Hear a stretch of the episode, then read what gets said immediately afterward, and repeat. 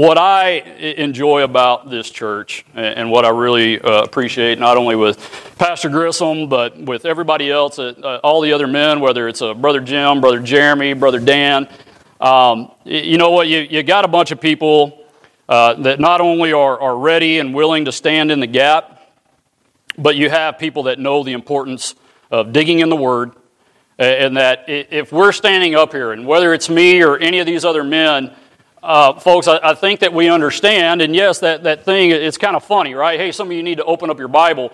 But I think what's great about this church is, is you, you have people that understand, hey, I think Jim said it this morning, right? You, you didn't come here to listen to me this morning, right? You, you came to listen to the Word of God.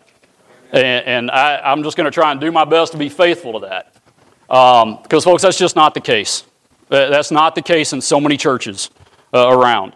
Uh, a lot of times when I get invited to another church and go, uh, you know, preach or whatever, a, a, lot of times, you know what? I'll go online first. I'll go and look at their other, you know, I'll listen to the preaching. And, uh, folks, there's just not a lot of Bible being preached. And, and so we've always got to bring it back to the Bible. And so that's, that's what I hope to do for you this morning. Um, so if you would, turn to Matthew chapter 21. Matthew chapter 21, we'll, we'll read a verse here and We'll get started. I'm going to do a lot of flipping. Uh, you know, I know even though I've been gone the last couple of weeks, I was still kind of checking in, and, and I know that Pastor uh, Grissom these last couple of weeks has also been doing, uh, you know, kind of like some some some foundational work, right? Like just going back and reminding us of some, like, hey, here's the foundation. And, and so I also hope to do some of that for you as well. So we're going to be flipping around a lot. Uh, so it'll be a little bit of teaching, a little bit of preaching, and, and hopefully a little something for everyone in here. And uh, just as Sean said, Sean, I appreciate the announcement this morning. Look, if, if you don't know Christ as your Savior, uh, I hope there's going to be some stuff in here that will nail that down for you. And if you do know Christ as your Savior, I hope it's going to give you some stuff to be reminded. Maybe even go back and, and read up on it for yourself and, and just uh, be assured uh, of where your faith is. So, all right, cha- uh, Matthew chapter 21. Matthew chapter 21. I got to remember where I'm starting. Verse 9. Starting verse 9. And the multitudes that went before and that followed cried, saying, Hosanna to the Son of David. Blessed is he that cometh in the name of the Lord. Hosanna in the highest. And when he was come into Jerusalem, all the city was moved, saying, Who is this? And the multitude said, this is Jesus, the prophet of Nazareth of Galilee. Let me pray. Father God, once again, uh, Lord, I just thank you so very much uh, for giving us another day. Lord, thank you that we have the freedom, that we have the opportunity, that we have the privilege uh, to gather uh, under one roof, uh, to gather around the teaching and preaching of your word. Lord, I thank you for the things that have already been said this morning. I thank you for everyone that's here.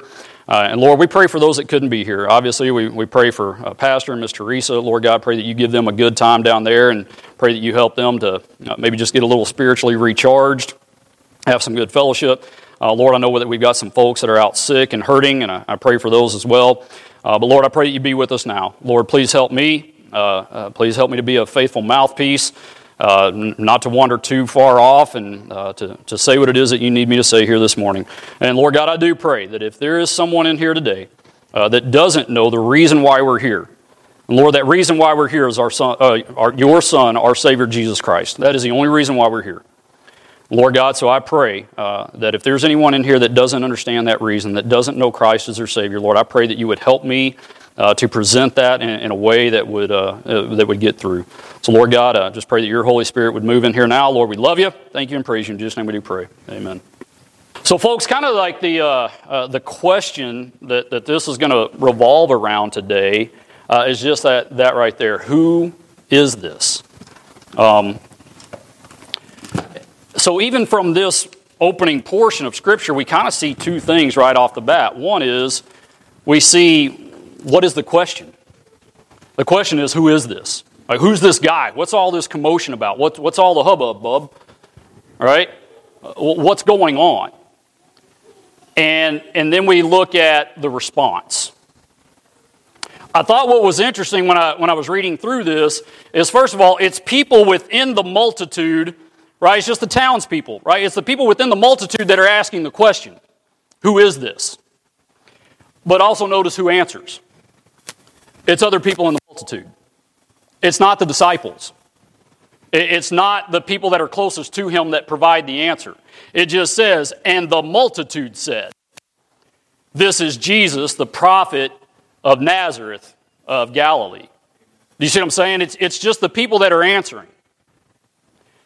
And so, if you're saved in here today, I, I want you to kind of take a, uh, just give yourself an honest assessment. Is that really the fullness of the answer that should have been given? I mean, it's true, right? He, he was a prophet. Was that, but does that really get down to the brass tacks of who is this? Do you see what I'm saying? I, I mean, folks, that, that, that's the nation around us, right? You, you go and ask the multitude. Uh, I mean, I'm even afraid to mention the question, right? Because we all know. We, we know what questions are, are being just inundated through the media and whatever else, right? But you just ask the multitude a question and you're going to get what kind of answer?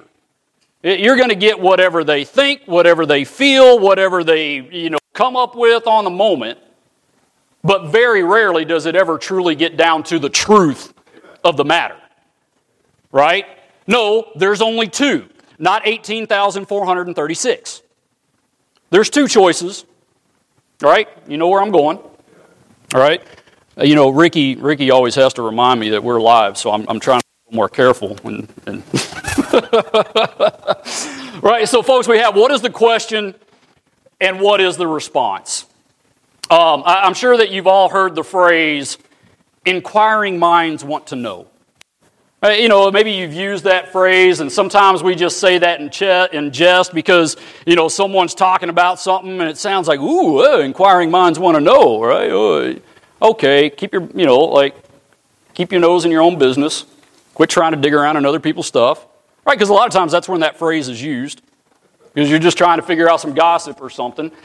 But, uh, you know, I actually even kind of did some looking up on that phrase and, and kind of where that came from. And sure enough, it seemed like it was kind of originally termed within the media circles, right? Inquiring minds want to know, right? That just sounds like something Walter Cronkite or somebody would say, right?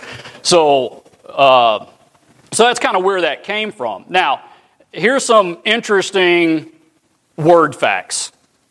Um, because it, it kind of relates to this situation. Now, here in this scene, what we have in Matthew chapter 21, right, we have Jesus Christ is coming in on, on, what the world at least commonly refers to as Palm Sunday, right? Uh, the week before his crucifixion, right? So he's coming in, the crowd is all in an uproar, and, and people are wanting to know who is this? But the thing that I would, the question in my mind is okay, but how much did they really want to know? In other words, what was the depth of the question?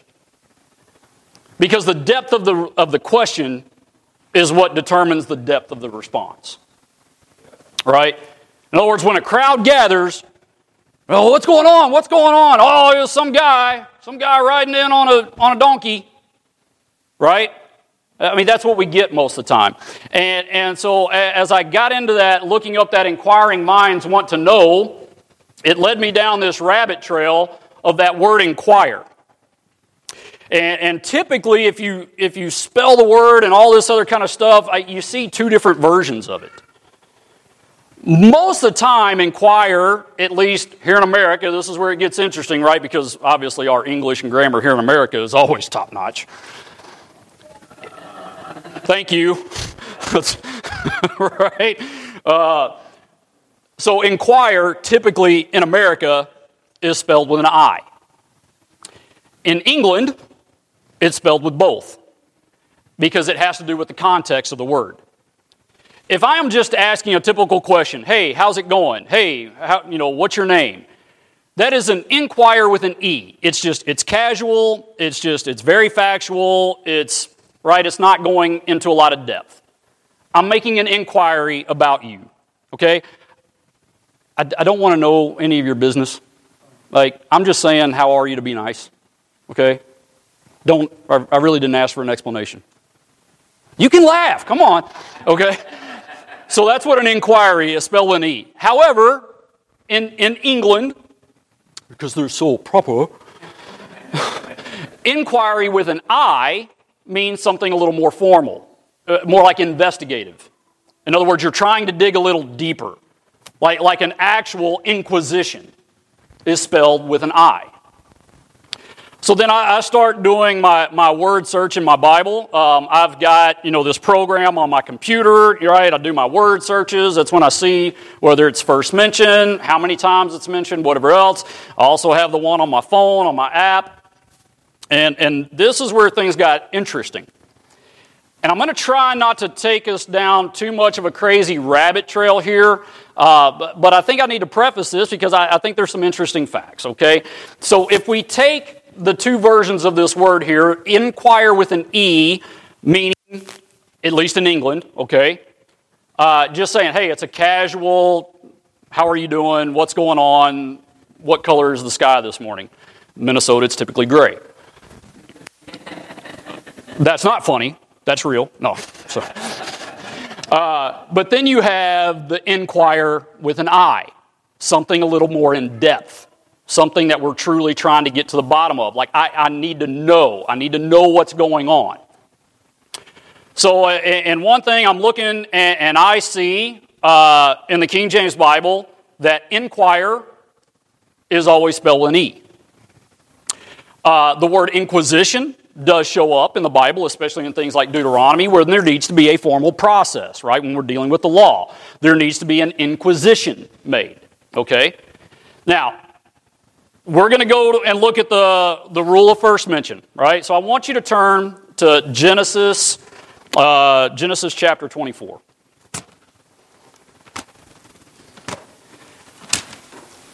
So I, am going through my notes, and I started working on this a few days ago, and then last night I was kind of going over all my notes one more time, and then all of a sudden, man, I mean, I got like this huge change up, curveball, everything thrown, thrown at me at one time, and, I, and I'm swinging for the fences. Uh, but I think this is interesting, folks. It, it, we'll get there, okay? I, I, I don't want to reveal too much. So, um, Genesis chapter 24 verse 57 and 58. This is important for so many different reasons. Number one, rule of first mention, right? We know that the first time a word shows up in the Bible, it, it gives us a lot of meaning, it, it sets the groundwork uh, for a lot of things about that word, how that word is used, and things like that. Um, the second thing is we, we get a great picture here. We get a great picture of what's going on that's going to lead into the rest of the message here in a minute. Um, and then the other thing, folks, I think this answers the question as far as what is the depth? What is the depth of what we're willing to seek in order to get to know God, in order to get to know Christ? What is the depth we are willing to go? All right, so Genesis chapter 24, verse 57, it says, And they said, We will call the damsel and inquire at her mouth. And they called Rebekah and said unto her, Wilt thou go with this man? And she said, I will go. Now, uh, I'm not going to ask for a show of hands or anything like that, but folks, what I will say is this. In your King James Bible, in your lap, you may see one of either way. It may be with an E, it may be with an I. Mine is spelled an I. Yours may be spelled an E. Now, look, we, folks, that is not uh, something wrong with your King James Bible. That is not anything like that.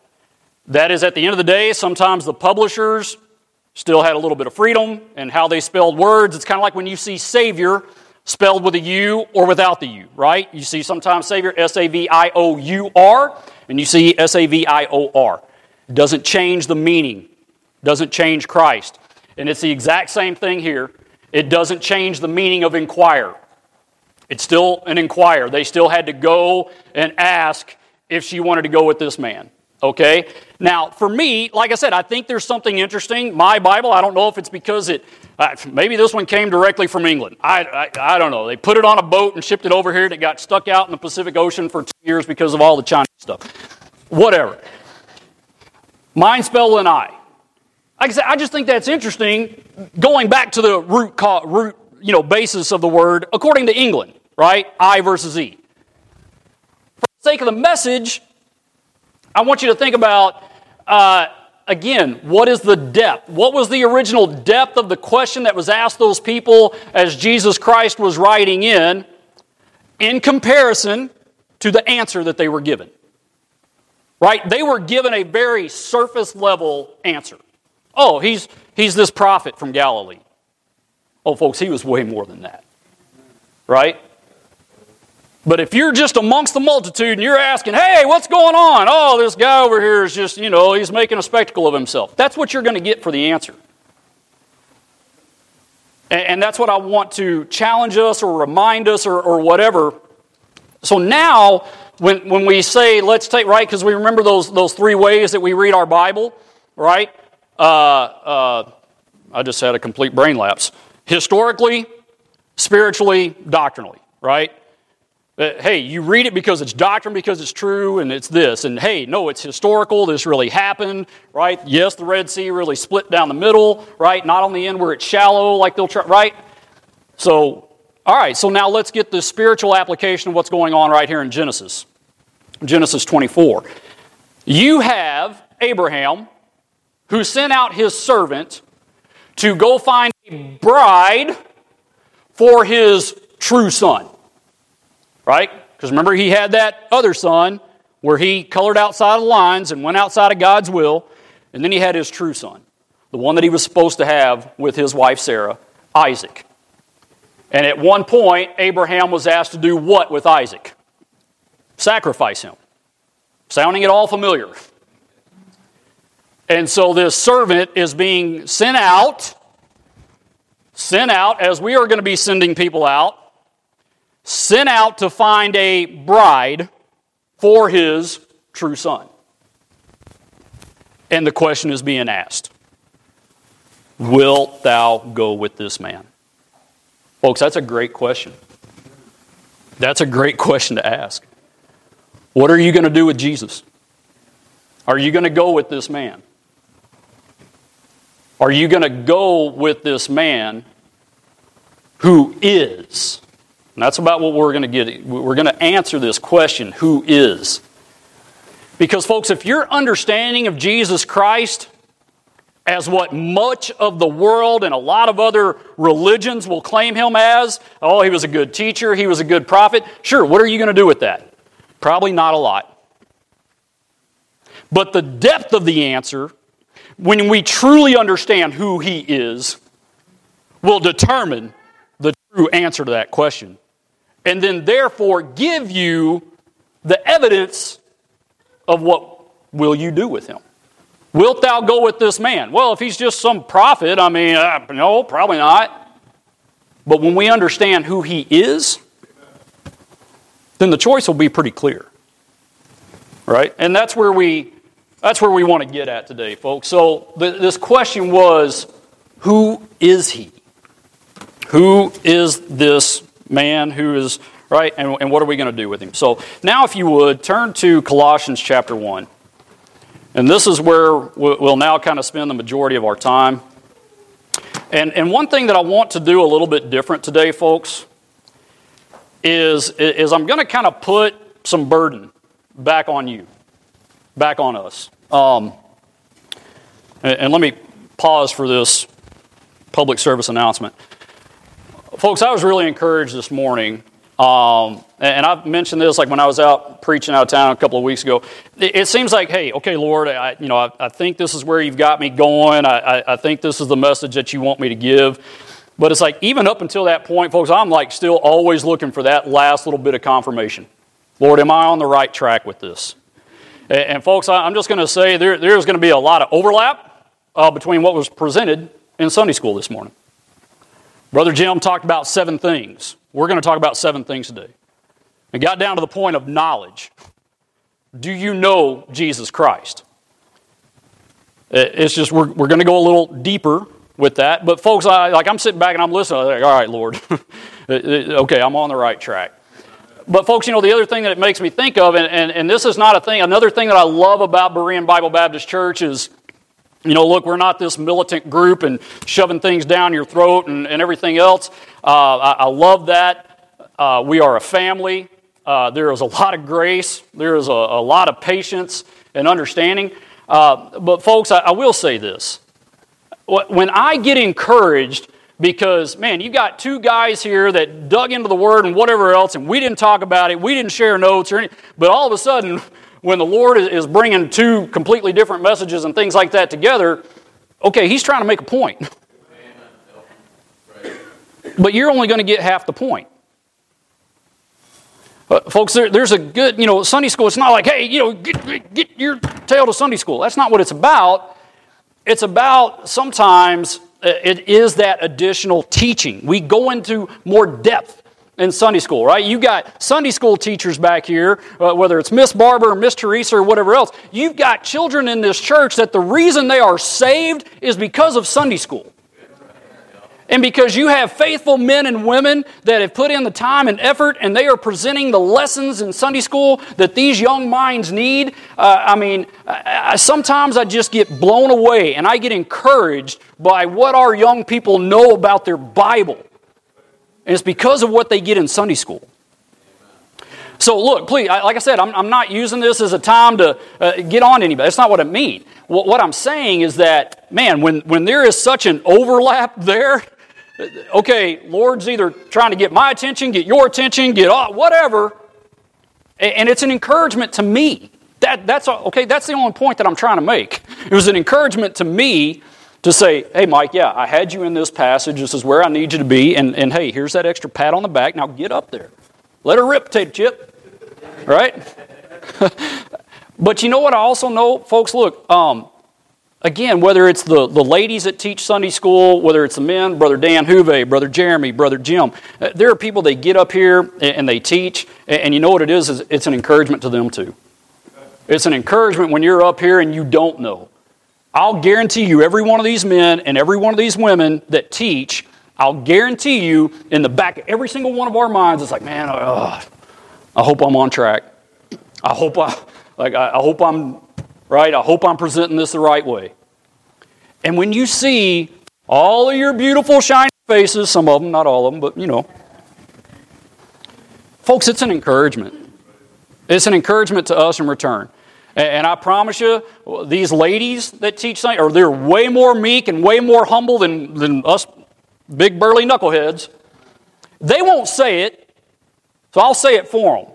I promise you, when they see those little faces looking back at them and they're hanging and they're, folks, as an encouragement to those ladies as well that are teaching Sunday school. All right? So there, there's some great things in there.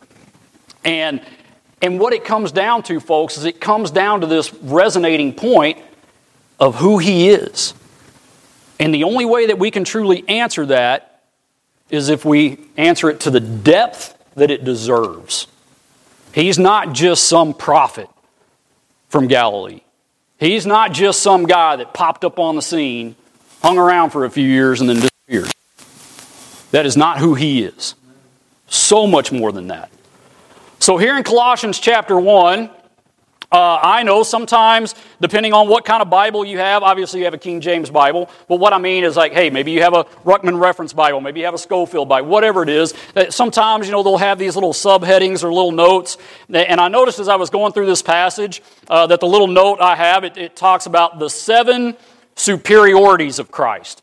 Or, or uh, I've seen one that says like the seven uh, attributes the seven personages, the seven whatever, right? The, these are the seven things of Christ that we have got to know. Right? So again, that's part of what Brother Jim was, was teaching on this morning was these, these seven things. These seven attributes, these seven qualities that we need. Right? And of course we know that that's just coincidence, right? It just, it just so happens to be seven. God's perfect number. Right? It's, it's just all coincidence.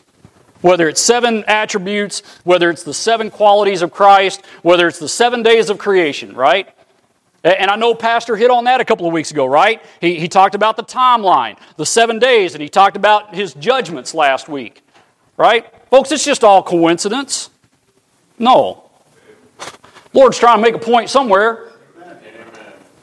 He's trying to make a point somewhere. All right, so what I had to do was, uh, you know, not only am I going through this passage, we're going to read it here in just a second, but, you know, I'm looking at other notes because I, I'm going to be real honest with you, okay?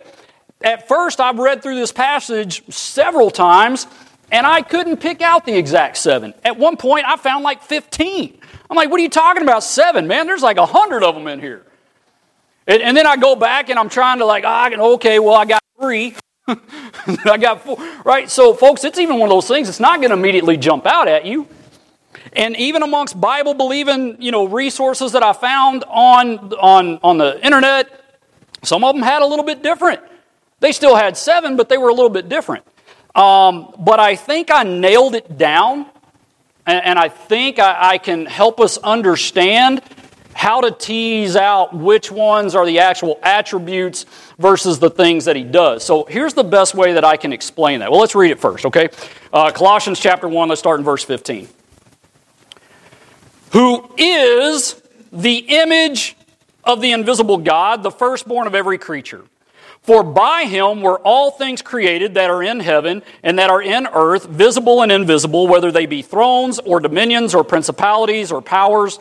All things were created by him and for him. And he is before all things, and by him all things consist. And he is the head of the body, the church, who is the beginning, the firstborn from the dead, that in all things he might have the preeminence. For it pleased the Father that in him should all fullness dwell, and having made peace through the blood of his cross, by him to reconcile all things unto himself. By him I say, whether they be things in earth or things in heaven. Folks, I hope that as I was reading that, you were hearing certain things that I was emphasizing and certain things that I wasn't. Do you notice the difference when you see He is versus for by? There's a difference there. And that's what's going to help us identify these seven things, these seven qualities, these seven attributes, these seven things that we need to know. Uh, so I, I, heard, I was listening to another message a, a, couple of weeks ago, and I like the way that this pastor presented this, so I'm, I'm going to kind of steal some of his words. And, he was talking about something different, but he, he, was, he was kind of comparing the difference between the indicatives and the imperatives. This one's a little bit different. Uh, we're going to talk about the indicative versus the integration. Indicative, something that indicates something. Like this is this. Does that make sense? This is an indicative. This is a piano. In and of itself, that's what it is. It's a piano. It's an innate object, can't do anything by itself. An imperative or an integration is when Miss Becca or, or Lily or someone comes up and plays the piano. Right? So, what we mean by the indicative versus the integration, the indicative is who it or what is. Then there is the integration, putting it to work. It's now the what it is, is what it's doing, is the purpose of what it is. Does that make sense? And, folks, this is where, uh, yet, just the, another beautiful contrast between Jesus Christ, our Savior, God in the flesh, versus us as man. What we have got to understand here, it's because of who He is. It's the who He is that establishes the what He did. You have to get that down first. He couldn't do what He did unless He was who He was. Versus we're the complete opposite. Right? For those of us, like maybe whatever your job is, you do what you do not because of who you are. Does that make sense? Right? You do what you do, again, because as, Brother Jim hit up this morning, because you did some work. You did some studying. You did some reading. You did some learning. Uh, like Brother Dan does a lot of computer stuff, right? Far above my pay scale. I'm guessing you probably had to spend some time learning how to do that. He didn't just show up, hey, I'm Dan Huve, let me have your computers. right? That's not how that worked. That's exactly how it worked for Jesus Christ, though. He did what he did because of who he is. That's the difference. And that's what we have to learn here. And so, folks, again, this, this is the fork in the road. If you don't know who He is, you don't know Christ as your Savior, I hope this is going to line this out for you. But for those of us that are saved, and I don't care if you've been saved for a year, I don't care if you've been saved for 50 years, I hope that maybe some of these seven things will remind us as to the depth of what we need to go to to truly understand who He is. So the first one being, He is, Colossians 1 15, He is the image of the invisible God. Now, folks, this is what I said. This is where I'm going to give you guys some homework. I put the references up there for a reason.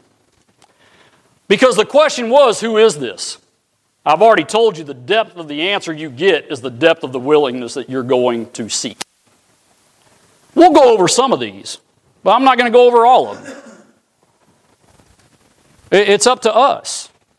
You can sit here and you can take notes and you're like, okay, Mike, I got that point, I got that point, I got that point, let's move on. Or you can go home and you can check out these references. And look, folks, back me up. Don't take what I'm saying because I said it. Right? I'll up, I'll say something wrong. You won't like what I'm saying. I, you know, I'll again. This uh, this church, I got to go to the same church two weeks in a row. The first week, I presented an idea. Second week, sure enough, guy, you know, guy in the back came like, hey man, you know that thing you said last week, man? I went and looked that up. I couldn't find that. I'm sorry, everybody has the right to be wrong. I don't know what to tell you.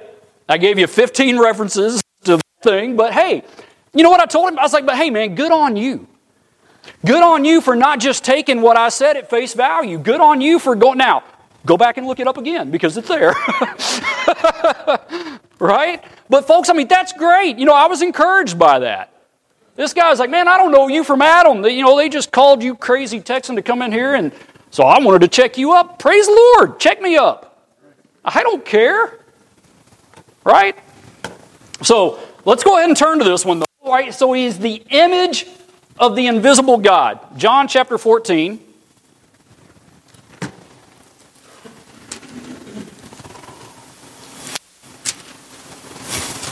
And again, as, as Jim went over this morning, folks, the Apostle Paul, right? So it's the Apostle Paul who's writing this, uh, and it's because the Apostle Paul had the Bible. the Apostle Paul knew that he was written, that as he was writing these seven attributes, is because he knew that it was there. You can go back and find this stuff, right? Uh, John chapter 14, starting verse 6. Jesus saith unto him, I am the way, the truth, and the life. No man cometh unto the Father but by me. If ye had known me, ye should have known my Father also. And from henceforth ye know him and have seen him. Philip saith unto him, Lord, show us the Father, and it sufficeth, us. Jesus saith unto him, Have I been so long time with you, and yet hast thou not known me, Philip? He that hath seen me hath seen the Father. And how sayest thou then, Show us the Father? Folks, I, I mean, look, I think this is one of those times where, yes, there are times where we probably need to have a little bit more grace with ourselves. At the same time, we probably need to be willing to kick ourselves in the tail a little bit more. But this is one of those examples that you're talking about one of the very guys that walked around with him, one of his physical disciples, still had to say, Well, show us the Father. And Jesus had to correct him right there on the spot. Right? And so we know, uh, again, we live by faith. We're not going to see this. We're, we, didn't, we, we didn't even get to see Jesus. We, we live by faith.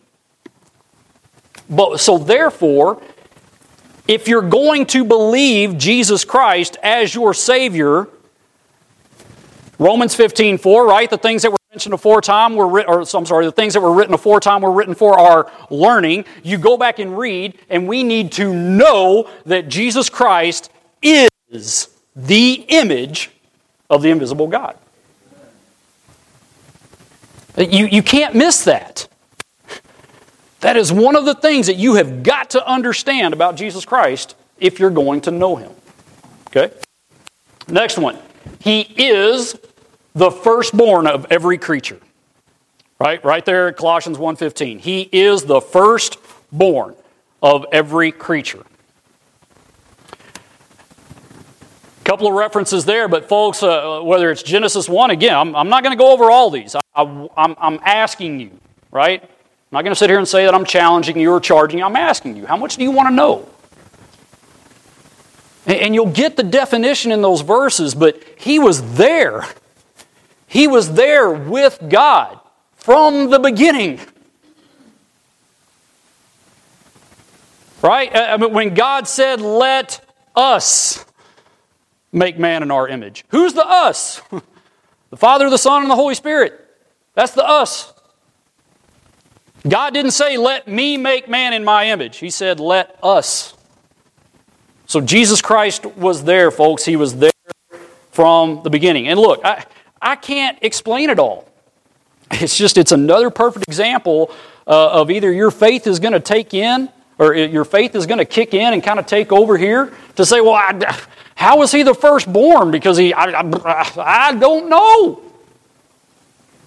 I'm, I'm not that good to be able to explain it. I just have faith that it is. I, I hope that we know as Bible believers, because again, we know that in other circles, other religions, it'll get taught look, Christ was not a created being. Right? And, and there are religions and cults and stuff that will try and teach that. Right? He is not a created being. He was. He was with God from the beginning. So, to say that he is the firstborn of all, uh, I don't know. I, I, we know that physically speaking, he was born of a woman, right? Uh, conceived of the Holy Spirit. So I, I, think from that sense, you could even say, well, the reason he was the firstborn, even, even on his physical timeline, he was still the firstborn because he was born out of the Holy Spirit. Do you see what I mean? Like, like he, he wasn't born as in the way we're typically born. It, it was a perfect birth, uh, an untainted birth. Right? Is that, is that a good way to say that? right? Um, I, I, hope that doesn't generate more questions. And it, again, I guess the best way I can say is like, folks, sometimes you just got to take it on faith. But it is an essential, it's an essential quality that we have to know of him, that he is the firstborn of every creature. Okay? All right, next one. We're moving on. Um, now, look, there is a lot of stuff look, uh, written in verse 16. But how does verse 16 start? It says, for by him. Folks, those are the, that's the integration part. Right? Hey, he is the firstborn. And by him, this was done, and this was done, and this was done. And then it gives a lot of explanations. So there's not any indicatives in verse 16. The next indicative that we see is verse 17. And he is before all things. He is. He is before all things. He, he, he is number one, grand champion, right? MVP, whatever, right? It, not only is he before uh, in, in the terms of timeline and eternity, he is before in terms of his position.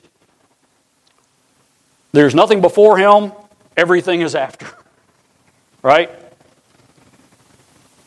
So he is before all things. Let's turn to John 17. Let's look at that one.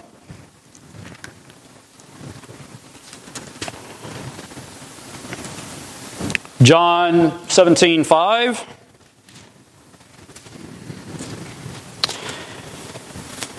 And now, O Father, glorify thou me with thine own self, with the glory which I had with thee before the world was.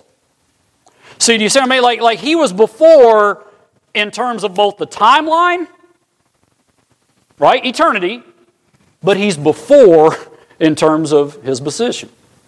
Eh, you know, whether it's like the military, right? Uh, I mean, sometimes if we were on a patrol, I mean, you had to have somebody that took point. Someone's got to take point. Someone has to be before. And whether that's because of their experience or maybe it was rank or whatever, a lot of different reasons, but someone's got to take point. Someone's got to be the first in the door, someone's got to be the first down the road or whatever. But, but he has that eternal position of being before all things. Folks, the problem is when we think before. We think that our plans and our wishes and our desires and our goals and our dreams and my, my, my, my, my, my, my, my, my, and I'm going to make this decision first, and then I'll ask if he'll come along and bless that decision. No, no, no, no, no. It said before. He's before the decision is to be made. And look, I'm guilty, right? I do it all the time, right? I mean, it's, it's, uh, again, I mean, Jim made a perfect picture of it. It's like, man, uh, unfortunately, right, we still dip our hand over that fence, we still wiggle our toe in the, in the cesspool of the world. We do it, we're human, we're flesh. But it's good to be reminded. It's good to be reminded of what the Bible says that He is before all things.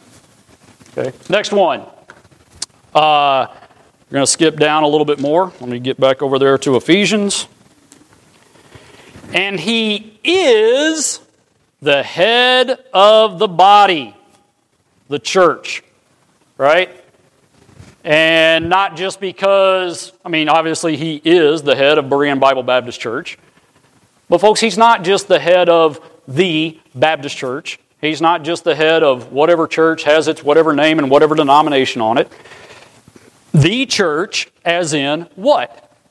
Anyone that's part of the body of those that have accepted Christ as their personal Lord and Savior. A body of believers.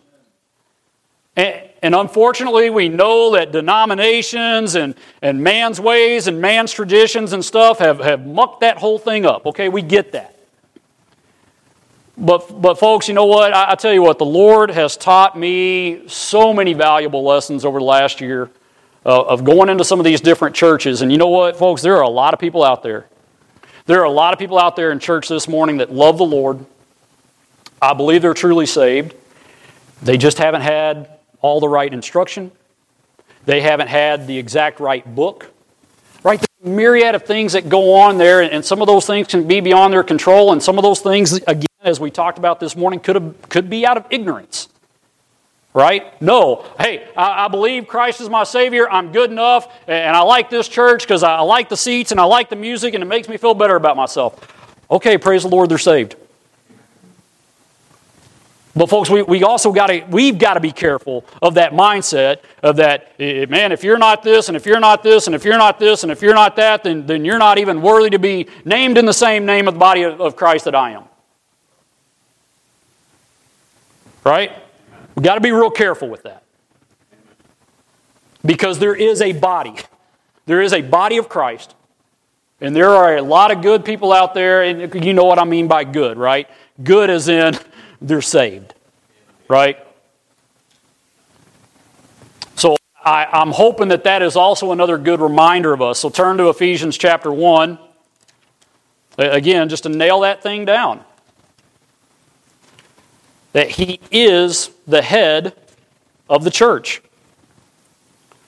Ephesians 1, uh, up, verse 20, which he, God, wrought in Christ when he raised him from the dead and set him at his own right hand in the heavenly places, far above all principality and power and might and dominion and every name that is named, not only in this world, but also in that which is to come, and hath put all things under his feet, and gave him to be the head over all things to the church, which is his body, the fullness of him that filleth all in all. We're going to come to that fullness here in a minute, too. So, folks, again, another thing that you have got to understand that we, I'm sorry, we have got to understand and got to be reminded of he's the head of the church. Not just a particular denomination, not just a particular sector within a denomination. Okay? If we have the opportunity to give more truth to people, then yes, let's take that opportunity. I've gone over this verse before, and I'm actually meant to mention it earlier, so I'll fit it in here now. 1 Timothy 2, right? 3 and 4. For this is good and acceptable in the sight of God our Savior, who will have all men to be saved and, and come to the knowledge of the truth. There's a difference there. You know them. You know people that have trusted Christ as their Savior and never took one more step after that. But you'll see them again because they took the right step. Right? So, sure, if we have that opportunity to, to talk to a brother or sister in Christ that, that, that maybe they're a little off in their doctrine, maybe they're a little off in, in understanding eternal security, what, then by all means, we've got to be able to have the right answer to give them, right, to expound unto them that much more. But, folks, there's also a time and a place of just praising the Lord, hallelujah, amen, that they're saved. Next one, He is the beginning. And you could say, well, wait a minute, Mike, that's the same thing as saying He's before all things. It's the same thing as saying He's the firstborn of every creature. No, no, it's not. I'm, I'm, saying, like, for me, as I was going through this message, this is what I had to be reminded of that these things are different. They're written there for a reason, right? Verse 18, and he is the head, I'm sorry, yeah, and he is the head of the body, the church, who is the beginning. And, and I'm definitely not going to go all those verses because you should know most of them, but if you don't, please go and, and, and read those verses, right? He was there from the beginning. But, folks, it's not just the fact that he was there from the beginning. What does that verse say? It says he is the beginning. So now do you see why I'm stressing the fact that it's different? It's different than the fact that he's just before all things. It's different from the fact that he is uh, the firstborn of every creature.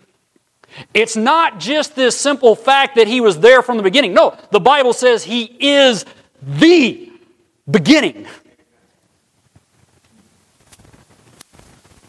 I'm sure a couple of those references in there say something about I am the Alpha and the Omega, the.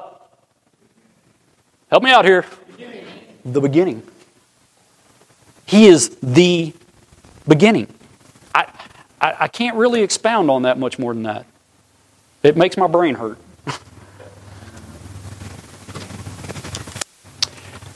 This one, read some commentaries and stuff that they tried to loop, loop these two together. They tried to loop the one that he was the firstborn of every creature and the firstborn of the dead together. I disagree. I think they're two separate things. The firstborn of the dead. Number one, I say they're two different things because they're in two different verses. I, that's just logic right? I mean, they're said at two different times. I say, look, let's don't make things complicated. And he is the head of the body of the church, who is the beginning, comma, the firstborn from the dead. It's a separate thought. It's in a separate verse. It's separated by a comma. You know, Miss Renee, the English teacher, can probably help me with that, right? It's different. Being the firstborn of every creature and the firstborn of the dead are two different things. Why? Why do you think that is? Of course, you got a verse there to go check that out. Well, let's go ahead and turn to that one. Let me go ahead and turn to that one. Revelation 1 5.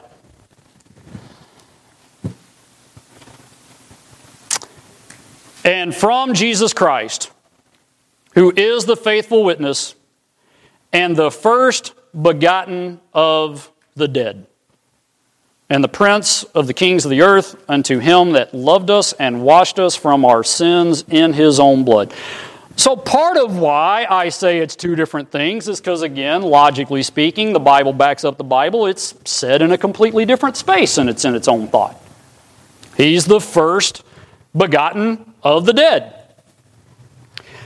But, folks, here's what I, I really say it boils down to. Um, do we agree that every one of us, before, well, even after knowing Christ, do, do, do every one of us agree that we have a, a death payment that we have to pay? Like, is anybody here secretly planning on living eternally on this earth that I don't know about? Okay. So we're all going to die, right? Or be raptured out here or whatever. Okay. And we have to die, again, as it was covered this morning, we have to die because of what? Sin. Now we know that the sin payment was made by Jesus Christ, so our soul will go on for eternity, but this flesh will die unless we're raptured out or something like that, right? So let me ask you this question Did Jesus Christ, uh, man, how do I say this? I don't. We say he had to die because we know of the sin payment, but as far as Jesus Christ himself, did Jesus Christ have sin in him that bound him to death?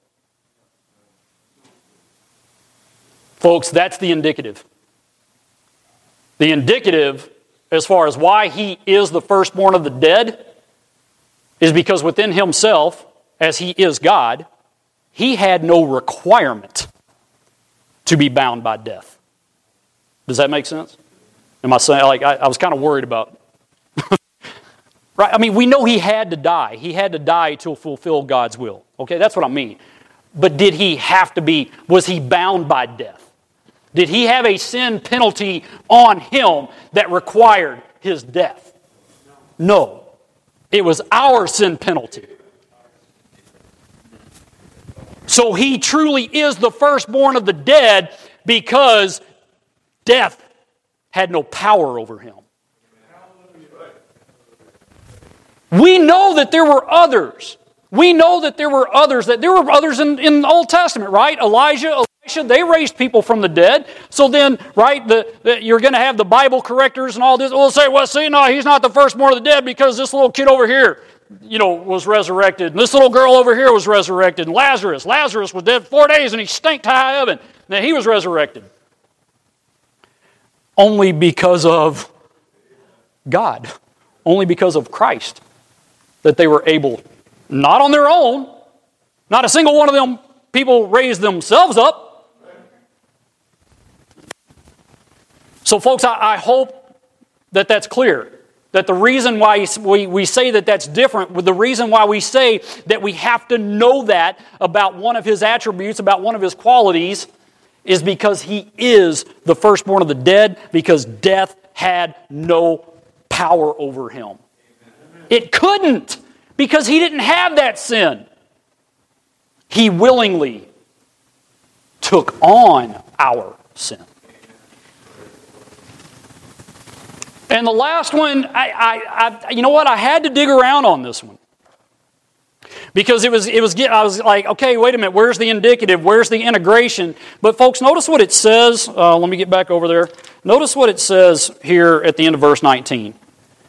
For it pleased the Father that in Him should all fullness dwell. In Him as in in his being, his very being of being Jesus Christ, in him is all fullness. Now, what does that mean? All. We've all heard that, right? All means all. That's all all means. But think about that. It's like if we could somehow create an imaginary box that was labeled eternity Jesus fills that box and more. I mean, all fullness. And, and, and, some other verses, folks, that you can go back and look up for yourself, but you'll see that, that, that the way that all fullness dwells in us uh, through that joy, that joy that all fullness dwells, that joy comes from Him. Amen. Anything that we could possibly ever want or need or think of or whatever, it's Him all fullness dwell.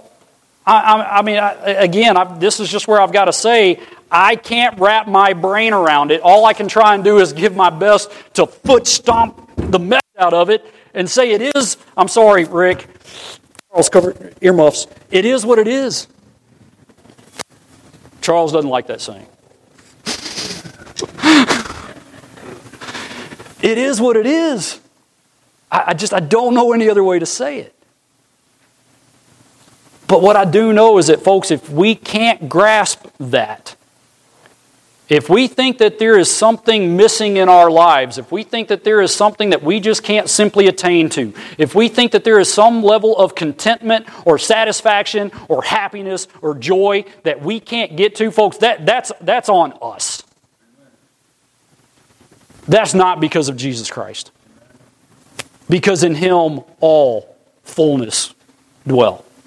Now, I do think that there is some other application in that verse that, that we just don't have the time, and it's definitely kind of more of a Bible study. Not that this had a study. Um, but you know what I mean? Like, like there, folks, even, uh, right? Again, the Trinity, the Father, the Son, the Holy Spirit, the, the law, the from the beginning. It, it's right now at this point, at number seven, we're encompassing all of it. He's all of it. I, I mean, think about it. Jesus Christ as far as his person in the flesh on this earth. He, he even had the fullness of the attributes of everything that God is, everything that the Holy Spirit is. Uh, in other words, God was, was so like in Him. In Him is all. It's like in Him is the Father, in Him is the Holy Spirit, in Him is, it's all. Right? So, I mean, that's where you kind of even have to, I mean, we could get deeper into that. I, I, I know we can.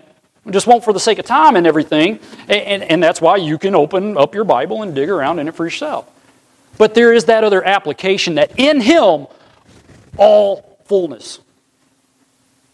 Everything that we need from God the Father, everything that we need from God the Holy Spirit, everything we need is completely and fully satisfied by Him. So, Folks, when we ask that question, and when the multitude there in, in Matthew t- chapter 21 asked the question, Who is this? What was the response they got? Oh, he's this Jesus of Nazareth fellow that's been going around creating a stir and getting the people all Twitter pated and confused and whatever. How much we want to know is going to be completely dependent upon how much we're willing to inquire. And yes, I'm, I'm spelling that with the I because it's considered a more in depth search. How much do we truly want to know Him? Uh, again, it was, it was perfectly hit on this morning, folks. Yes, there, there is a basic level that we have to know Him. We have to know Him at this foundational level of knowing Him as our Savior. But I'd be willing to bet that there are several men and women, the Sunday school teachers and the preachers and those that are serving in other ministries and stuff like that. I, I just, I know for myself, so I think I can speak on behalf of other people. Folks, anyone uh, uh that, that preaches or teaches or whatever else and says that they have a desire to know Him, uh, I, I think would go so far as to say, the more I know Him, the more I realize how little I know. Therefore, the depth of our wanting to know Him is completely dependent upon us. So if we if we're just going to take a defi- uh, defeated, flippant attitude, ah, you know what? Hey, I'm saved. I'm thankful, and the rest of the stuff is just way too deep for me. I would encourage you to go a little deeper. That's, right? Again, I don't have to get complicated with how I say that. What I think was interesting and kind of tagging on the end of Pastor Grissom's message last week when he was talking about uh, the judgments and stuff like that, Romans 2.16 says, In the day when God shall judge the secrets of men by Jesus Christ, according to my gospel. 2 Timothy 4.1 I charge thee therefore before God and the Lord Jesus Christ, who shall judge the quick and the dead at his appearing and his kingdom. Folks, if you don't know Christ as your Savior, there is a judgment coming, whether you want it or not. the outcome of that judgment will be 100% completely dependent upon how you answer that question. Who is he? Outcome of the judgment is 100% completely dependent upon your understanding of how to answer that question. And if all we can do is answer that question, yep, he was a prophet, yep, he was a good teacher, he was this, he was that, he was some guy, folks, the outcome of your judgment is not going to be favorable. But if you can answer that question with those seven indicatives, He's the image of the invisible God. He's the firstborn of every creature. He's the beginning, right, in that list. If you can answer that question, folks, your judgment is secure. Your judgment is an eternity in heaven with God the Creator because you know His Son, Jesus Christ. If you know Jesus Christ as your Savior, Folks, I, I, hope this has been a reminder for you. I hope it's been an encouragement. I, I, hope it's one of those things that, man, we can take a passage and it says, well, wait a minute, there's seven of them here, and it, it took me three days to find all seven of them. So what? I was willing. I wanted, I wanted to learn. I wanted to know. And you know what? I learned just a little bit more than what I knew before. But I know I got a lot more to learn. Close this out in prayer. Dear Heavenly Father, once again, Lord, we thank you so very much. Lord, you are so good to us. Lord, you sent your only begotten Son, Lord and Savior Jesus Christ. And Lord, it was because of who He is that He was able to do what He did. And I, Lord, I, I pray that each and every single one of us in here could not only grasp that, but hold on to it and, and just squeeze it so tight uh, that, that we just have a desire to, to learn more and more and more, to serve Him more and more and more, and, uh, and to share that message with others that don't. Lord, we love you. We thank you. We praise you. It is in Jesus' name we do pray. Amen.